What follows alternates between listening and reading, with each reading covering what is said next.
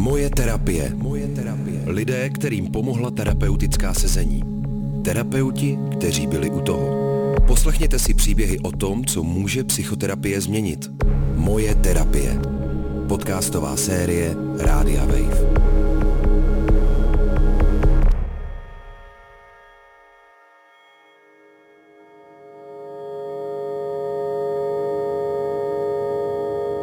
Začíná další epizoda podcastu Moje terapie, u které vás zdraví její autor Petr Bouška.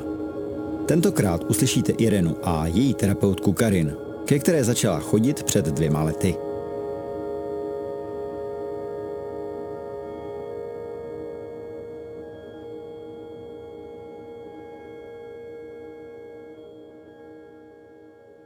Moje obtíže jak to bývá i často typický, eh, vznikly už v období puberty. A to u mě už je zhruba v 80. roce, tedy minulého století. Od vždycky, a to už od toho období střední školy, tak to byly především a taky depresí, depresivního prožívání a útlumu ve všech sférách. To samozřejmě taková ta deprese eh, dopadá i na fyzickou výkonnost, že jo? takže já jsem byla spíš hodně os- osamělá v té době, dost jsem byla doma taky, třeba jsem byla jako unavená pořád, ale já si vzpomínám na to, jak jsme měli pokojíček se sestrou, tak jak to asi bývá, tak jsme se se sestrou mnohdy tak jestli mám říct, škádlili, prostě pošťuchovali a podobně. Ona byla o šest let mladší. Mně jako starší sestře vadilo, když si vzpomínám, jak pořád eh, mi rodiče říkali, ty jsi starší a ty musíš mít rozum a ty na ní takhle dohlídnout a ty nemůžeš nic. Ale já to vidím tedy, tu situaci, že mnohdy ona poťouchle vyrobila nějakou věc, která způsobila třeba pohádání se a pošťuchování. Ve finále to rodiče posoudili jako, že já jsem měla mít ten rozum a, a vlastně ona malá, no tak eh, to se mi úplně nelíbilo samozřejmě, ale to je tak asi normální u těch sourozenců, no. Já jsem chtěla ještě říct, že jsem byla taková velice odpovědná, snažila jsem se být precizní, dosahovat hodně dobrých úspěchů, což se mi teda dařilo, ale pocit štěstí úplného mi to nepřinášelo.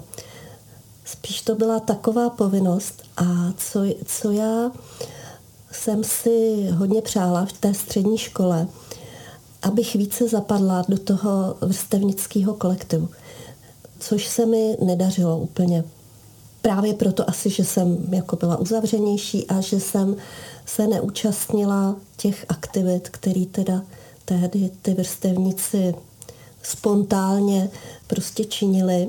Třeba i, i výlety víkendový, výlet někam do posázaví vláčkem a s nějakým pochodem následným no, asi jsem se eh, na to úplně necítila a eh, ne, neodhodlala jsem se k tomu jet s nima. Možná, že jsem ani nebyla úplně pozvaná na ten, na ten výlet a podobně a pak, eh, když jsem se o tom dověděla, co, co podnikli a podobně, tak mi to bylo líto, jo.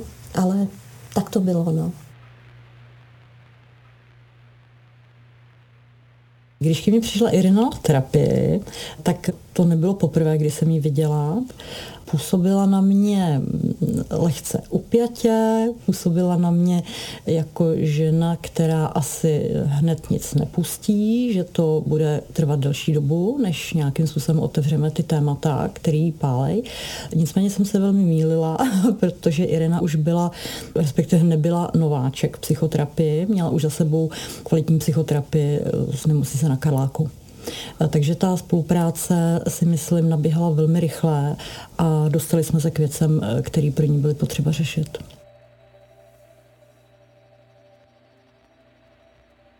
Já jsem měla stále v tom mládí a pak puberta a raná dospělost pořád strach jakoby. Mně někde tady právě asi na těch zádech seděl strach.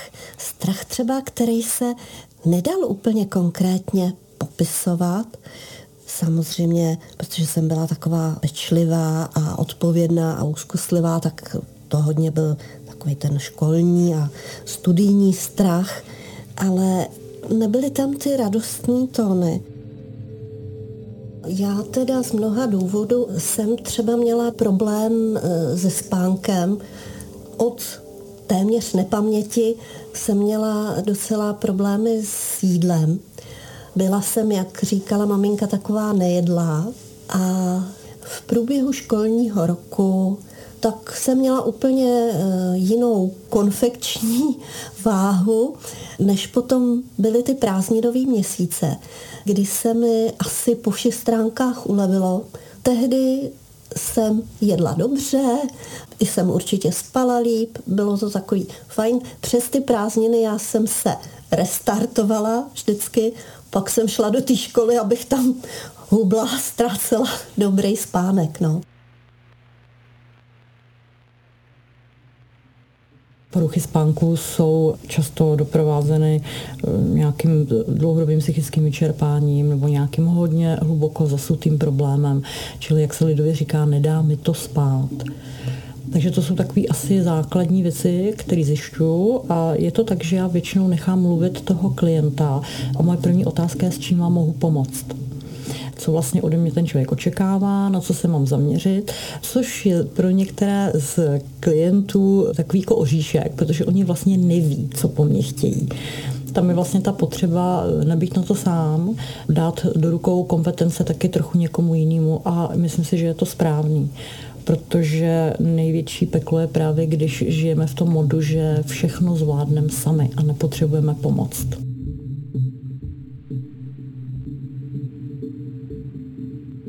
Určitě tyhle ty depresivní příznaky a tyhle ty rozlady a ten smutek a strach mě jednoznačně ubíraly hrozně moc síly.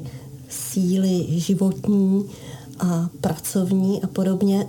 Proto si myslím asi, že jsem šidila jakoby osobní život a tu energii jsem věnovala na to studium a naplnění těchto těch úkolů, kdy tam na to ještě nějak stačila, ale na to další už se teda nedostávalo. Po té maturitě, která dopadla velmi dobře, byla jsem tak unavená, vyčerpaná, svým způsobem otrávená, že jsem věděla, že bych si potřeba odpočívat po všech stránkách a déle odpočívat, než třeba vycházelo tři měsíce v tom mezičase, než se přistoupilo na vysokou školu já jsem se teda na uh, vysokou školu dostala, na kterou jsem se přihlásila, ale zase to bylo takový po rozumné dohodě s rodiči v rámci rodinného kruhu jsem nakonec přistoupila na to jít na jinou vysokou školu, než bych byla chtěla. Já s ním pracuji především tak, že tam nemám maminku s tatínkem, ale, ale toho dotyčního v té hlavní roli.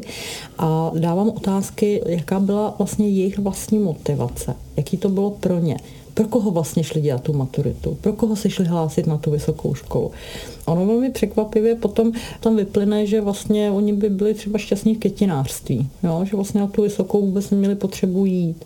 Čili je to ta příležitost k tomu těm lidem zrcadlit to, ale byste nežila svůj vlastní život. Jo, to bylo očekávání rodičů, to byla jejich jako představa, ale učím ty lidi hodnotit eh, ty svý životní rozhodnutí podle toho, eh, jak by vlastně v ideálním případě, kdyby měli ideální maminku a ideálního tatínka, jak by se vlastně rozhodovali, jakou tu školu by si vybrali, s jakým pocitem by třeba k té maturitě šli, jo, co by jim ty rodiče řekli.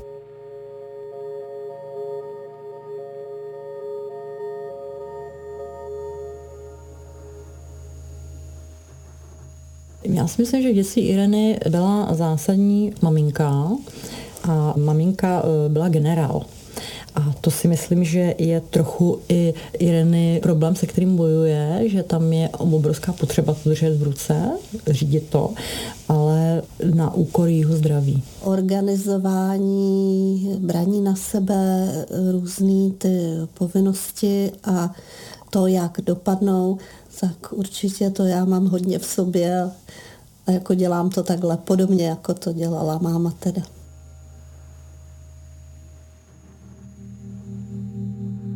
Táta pro mě byl takový trochu méně viditelný, eh, hodně moc pracoval a on pracoval třeba i doma a bavila ho nesmírně, byl to obor, který si vybral, takže já si ho pamatuju hodně i doma, jak eh, u velkého stolu má pořád něco rozložený, nějaký knihy a podobně. Já nevím, jestli bych mohla teď říct třeba, jestli by rozuměl víc synů. To nevím. Rozhodně nedával jakoby najevo, že bychom ho zklamali, že nejsme kluci, ale jak jsem se později od něj dozvěděla, měl pocit, nebo má pocit, že dcery mají blíže k matce a, a všechno takový důležitý, že jako by měli probírat s mámou. Což ale úplně asi tak není ta nejlepší strategie. Já si myslím, že to má právě přesah eh, vlastně v rámci toho rozdílu v těch generacích. Jo, že dřív to vlastně takhle bylo a je to takový ten typický scénář, otec se v práci vydělává, matka je doma, stará se o rodinu a spíš mě eh, napadá, že někdy ty dcery v touze přiblížit si ty tatínky začnou studovat stejný obor, aby vlastně tam našli to společné téma, to společné sdílení a aby vlastně jakoby ten otec za tu hromadou knih a lejster uviděl, aby tam vlastně byla nějaká ta společná linka. No tak právě na té na vysoké škole eh, byl pro mě i velký problém, že jsem zjistila, ku podivu, že e, drtivá většina těch spolustudujících přišli na ten obor, protože ho hrozně chtěli dělat, protože je hrozně bavil, e, jo, že se v tom nacházeli. No a to jsem byla teda opravdu mimo postavená, protože já jsem pro tenhle obor jako nijak nehořela. A tehdy taky, co si pamatuju od rodičů, se říkalo, hlavně, ať si uděláš nějakou vejšku, budeš mít titul a pak si dělej už v tom životě, co chceš. A čím dál tím víc, jak mě zatěžovaly ty věci, prohlubovaly se tam samozřejmě ke konci toho prvního semestru ty obtíže. Prostě dostala jsem velkou angínu, velkou nějakou chřipku, začaly mě decimovat jakoby tyhle skutečně až fyzické nemoce, který samozřejmě byly léčený docela silnýma antibiotikama. To už se vlastně překlapuje ten jež to zkouškový období. A já jsem byla takhle úplně mimo, na hromadě, všechno. Tehdy jsem se v podstatě i po těchto těch nemocech tak nějak zhroutila. I psychicky to tělo prostě začalo stávkovat. Už jsem to jako nemohla držet tom stylu, že to teda nějak přetlačím, že to zvládnu, že to dám.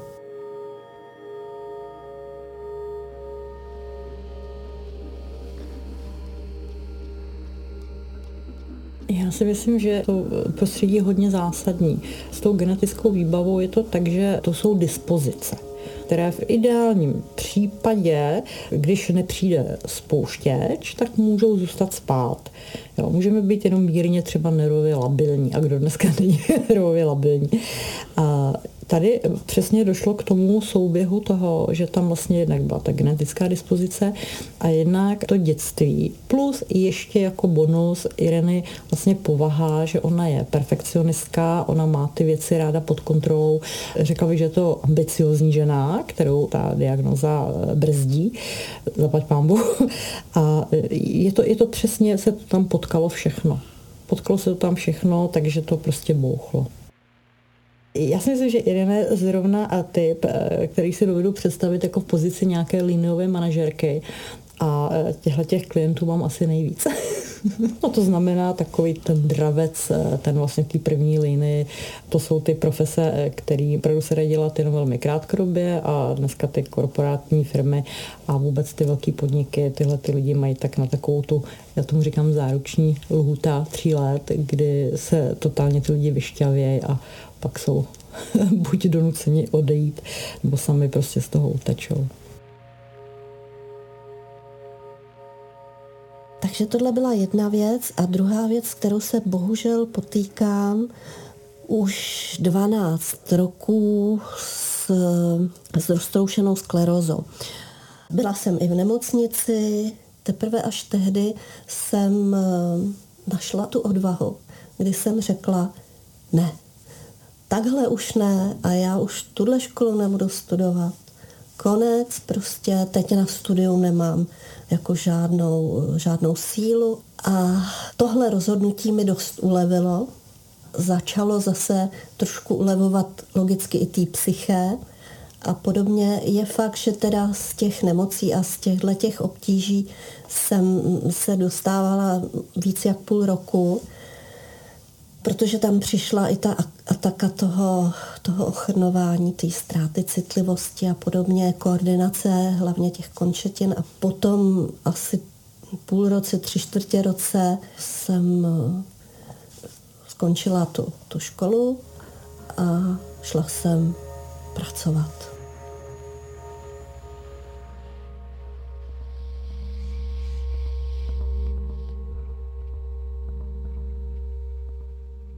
To dítě je další, ne, nejen to, že je mu zlé, že je mu opravdu špatně a není schopno to těm rodičům vysvětlit, tak vlastně tam ještě e, další závaží oni přidají tím, že to dítě cítí, že vlastně ty rodiče jsou zklamaný, že se stydějí.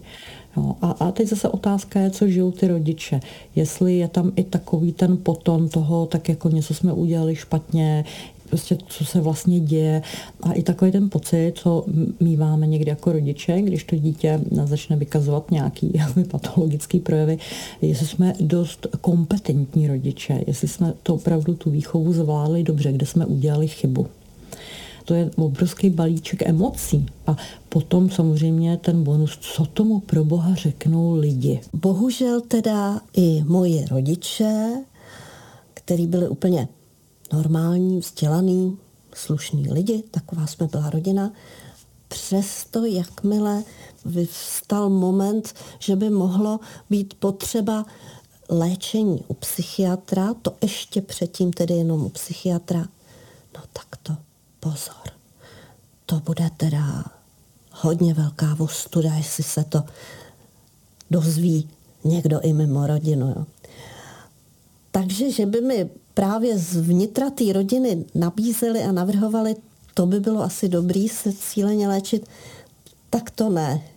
To, to jako, oni mi chtěli pomáhat po všech stránkách, jako s životem, že jo, ve smyslu vaření, prání, nakupování, prostě tyhle běžné životní úkony, ale ono ani s tou pomocí to nešlo dlouho, protože to se prostě musí začít léčit, no, tyhle ty stavy. V té době ta tabuizace a ta stigmatizace psychiatrie, psychoterapie a tohleto byla moc velká.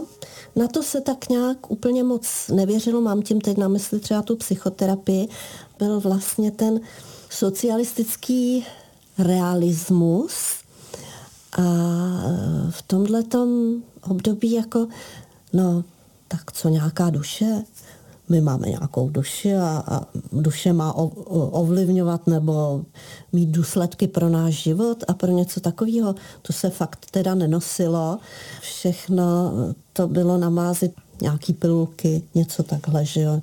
nebo operace, nebo tak, ale k tomu ještě teda pomáhat lidem tímhle tím způsobem, to jako nebylo uznávaný. Ono se to zase až tak výrazně nezlepšilo, leč jako má to zlepšující se tendenci. Já si myslím, že i hlavně díky tomu, že různé celebrity už jsou schopny přiznat, že trpí depresemi a že mají prostě různé psychické poruchy a problémy. Ty lidi, co ke mně přijdou, mají často pocit eh, vlastního selhání, že vlastně museli mě vyhledat, že potřebují s něčím pomoct. Jsem se uzdravila, opravdu šla jsem pracovat do České televize, tam mi bylo dobře, dost dobře, ty svoje úkoly a všechno jsem se rychle naučila. A v té době jsem začala chodit taky se svým mužem, který měl teda po vojně. Můj muž je velice přirozeně vzdělaný. Vždycky už tehdy a do dneska si říkám, kde ty informace získal, kdy to mohl třeba si představuju načíst za ten, za ten svůj život tehdy, ještě když nám bylo nějakých těch 25 a podobně. Poté, co jsme asi dva roky spolu chodili, tak jsme se rozhodli, že se vezmeme a, a tak jsme to taky udělali. Že bych v té době mohla manželovi říct, že mám bipolární poruchu, to jsem říct nemohla, protože jsem to sama nevěděla. Všechny tyhle ty projevy z oblasti té psychiky se negativně prohloubily u mě po tom porodu mého syna. Tam už celá rodina jsme věděli, manžel, tak i rodiče a podobně, že je něco v nepořádku a to docela zásadně, protože jsem byla já nevím, plačtivá, smutná. Určitě jsem nezvládala tu péči i o toho syna podobně tak, jak jsem si představovala a i o tu domácnost a rodinu. A u mě, jak ty síly, tak to naladění, rozladění šlo hodně dolů. Takže to, to prostě nebyl, nebyla dobrá, dobrá doba a dobrý směřování. Deprese jsou opravdu velmi, velmi těžká věc. Je to vlastně bolest duše. To je taková jakoby rakovina duše, se tomu říká. Jsou i výzkumy, že opravdu se to dá přirovnat k bolestem rakoviny v terciálním stádiu. Pro depresivního pacienta je strašně zásadní, jak se k tomu staví to okolí, protože jak se o těch depresích nic neví, a samozřejmě ten eh, pacient s tím nějakým způsobem bojuje, aby to nějak nezasahovalo do toho rodinného systému. Samozřejmě, když se to překlade do určitý fáze té represe, tak už to nesková, nedá se s tím bojovat a opravdu přichází ta totální apatie a v podstatě taková, takový ty myšlenky prostě tady nebejt. Ty reakce toho okolí jsou naprosto zásadní. A teď jde o to, jak se ty lidi k nám chovají. Tak ty lidi většinou dělají největší eh, chybu v tom, že se nás snaží rozveselit. Jo, a tak, tak běž něco dělat, tak, jako, tak půjdeme tam, půjdeme tam. A vlastně je tam obrovský nepochopení, jakým stavu je ten člověk. Jo. To není, že je ten člověk smutný nebo že je líný a nic se mu nechce dělat. Ten člověk prostě opravdu vypne. Prostě nemůže jak kdyby došly baterky v nějakém budíku a ten se zastavil. Je eh, strašně důležitý, aby to okolí bylo informovaný o tom, jak vlastně tomu člověku mají pomoct, jak se k němu mají chovat a respektovat to. Respektovat to, že opravdu je teď ten člověk ponořený někde hluboko pod hladinou a a doufat, že zabere medikace a, a že ten člověk se bude cítit bezpečně a milovaný, protože jedna z nejčastějších myšlenek eh, je, že vlastně všem na obtíž. Že zbytečný, neschopný a je na obtíž.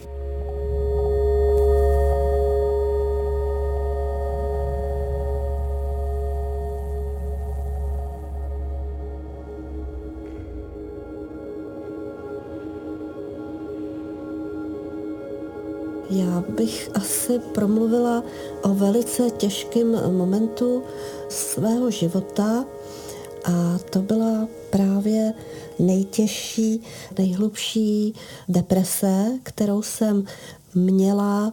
Bylo synovi asi 6 let, 6-7 let.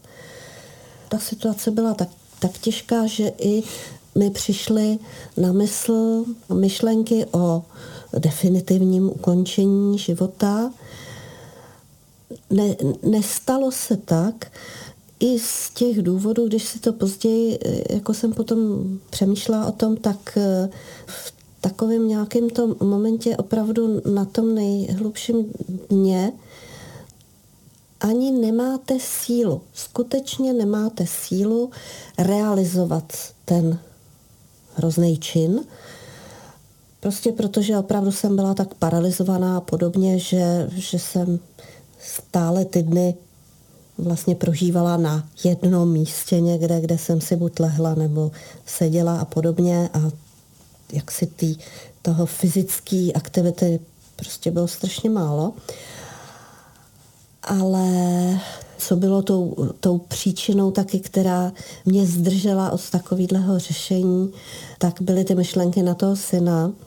Ty myšlenky na to, že ten syn by tohle si musel nést jako do dalšího života, jako vzpomínku, třeba mě někde vidět v tomhletom stavu, tak to jsem si říkala, že to tomu nemůžu udělat. Jo. Já vždycky říkám zaplať pámu za ty děti, že je to vlastně pro zodpovědné matky taková ta brzda, že opravdu tohle už je hraniční situace a tohle nemůžou dopustit, protože vlastně mají zodpovědnost za to dítě. U mě vždycky převládaly ty epizody depresivní, ale objevilo se teda pár i těch manických epizod, Nicméně bych ráda všechny upozornila, že jak může, může v laické veřejnosti vypadat, že, že Mánie je takový festival slastí, štěstí a radosti, tak to opravdu není, protože v té době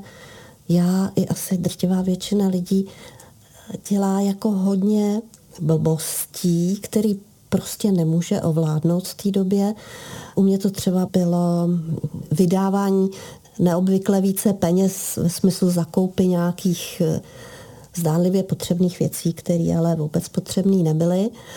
Kdy se mi konkrétně a znatelně ulevovala při terapii, já tomu právě říkám, že ta Karin mě jakoby vyvinuje.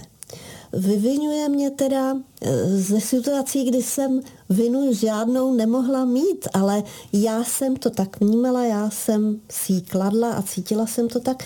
A to je samozřejmě velká zátěž, když tyhle ty věci takhle v sobě taky máte. Tak je strašně osvobozující a ulehčující, že se na ty věci podívá a představí vám je úplně e, z toho jiného pohledu, kde o nějaký vině vás samotného nemůže být ani řeči. Jo.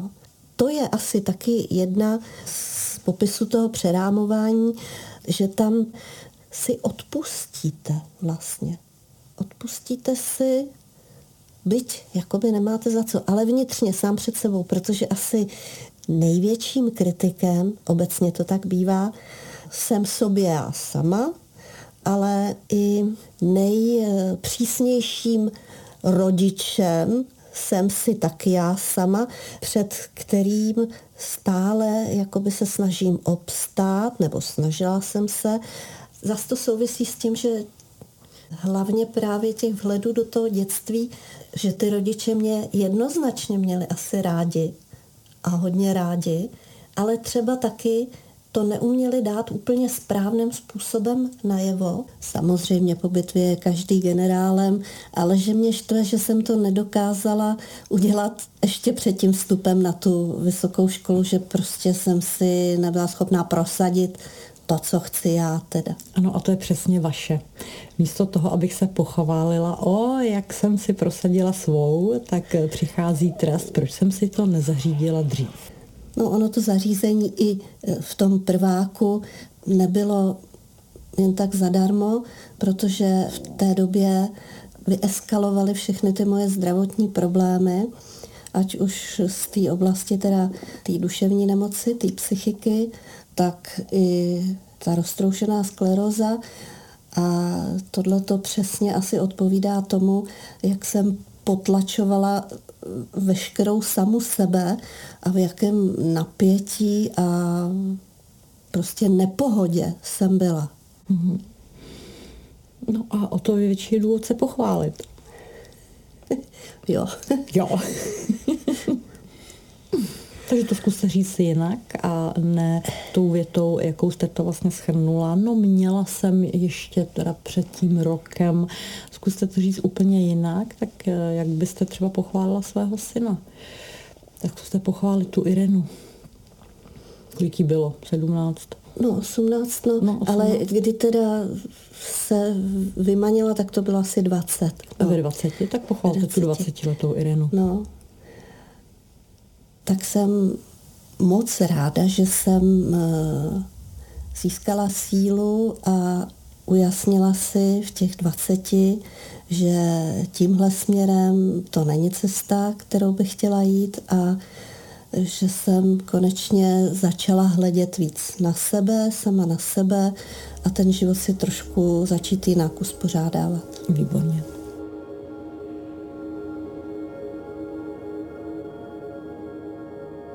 Myslím si, že jsme tak hodně dočišťovali některé věci, které nebyly zcela uzavřeny a myslím, že se tam udělal velký kus práce v té párové terapii že se tam vlastně vzal do vztahu její, její muž a si myslím, že v té párové terapii si našla hodně odpovědí na mnoho otázek a hlavně si vyzkoušela, jak jinak se dá komunikovat a e, že je potřeba vlastně i ten vztah partnerský trochu manažovat. Protože to, co my neodžijem, to už nám nikdo nedosítí. Jo? Že my vlastně se nejdeme partnera a vlastně netušíme, že se potřebujeme dotatínkovat ale ten chlap tomu nerozumí, co my po něm chceme. On očekává, že má zralou ženu a že žijeme zdravý partnerství. To samé je u těch pánů zase, jo? že se vlastně domaminkovávají, že tam něco chybí. Tam se objevovaly ty vzorce vlastně z té primární rodiny. Tam byla ta maminka pozorujete ty různý gesta, eh, který se ty partneři ani neuvědomují a, a snažíte se jim to tam vracet, jakože ten prstík zdvižený to není úplně dobrý, že ten druhý na to nemůže dobře reagovat a tak byť je to myšleno dobře. Takže tam bylo zásadní to, že jsem vlastně dávala zprávu o tom, co vidím. Je pravda, že když jsme takhle měli ta sezení s Karen, takže potom vždycky se tak jako by vyjasnilo u nás víc. Něco z nás spadlo, ulevilo se nám a prostě dívali jsme se na sebe taky jinýma očima, řekla bych neunavenýma, právě tím, jak Karen nabídne jiný pohled a, a ukáže přesně, jak zvenku asi to vypadá, to e, naše chování no tak to se člověk pak třeba, v něk- no člověk, já jsem se v některých chvílích docela zděsila, protože to bych vědomě nechtěla, aby to takhle působilo.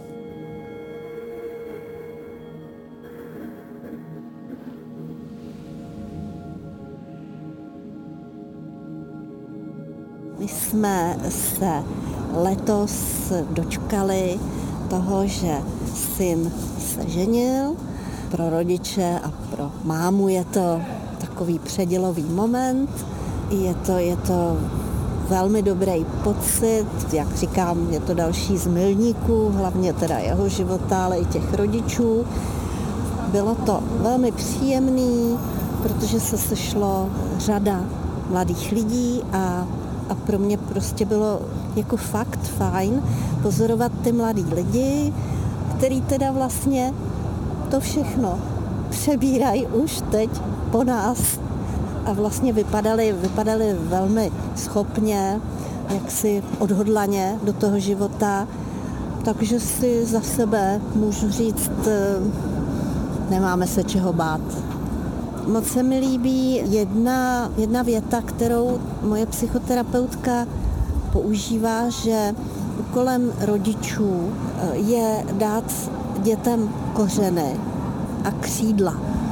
Co pak ty kořeny, to bych řekla, že mi šlo jako celkem přirozeně, ale ta křídla, to je potom samozřejmě znamená zcela přirozeně ty děti vypustit do toho velkého světa a věřit, že si s tím poradí.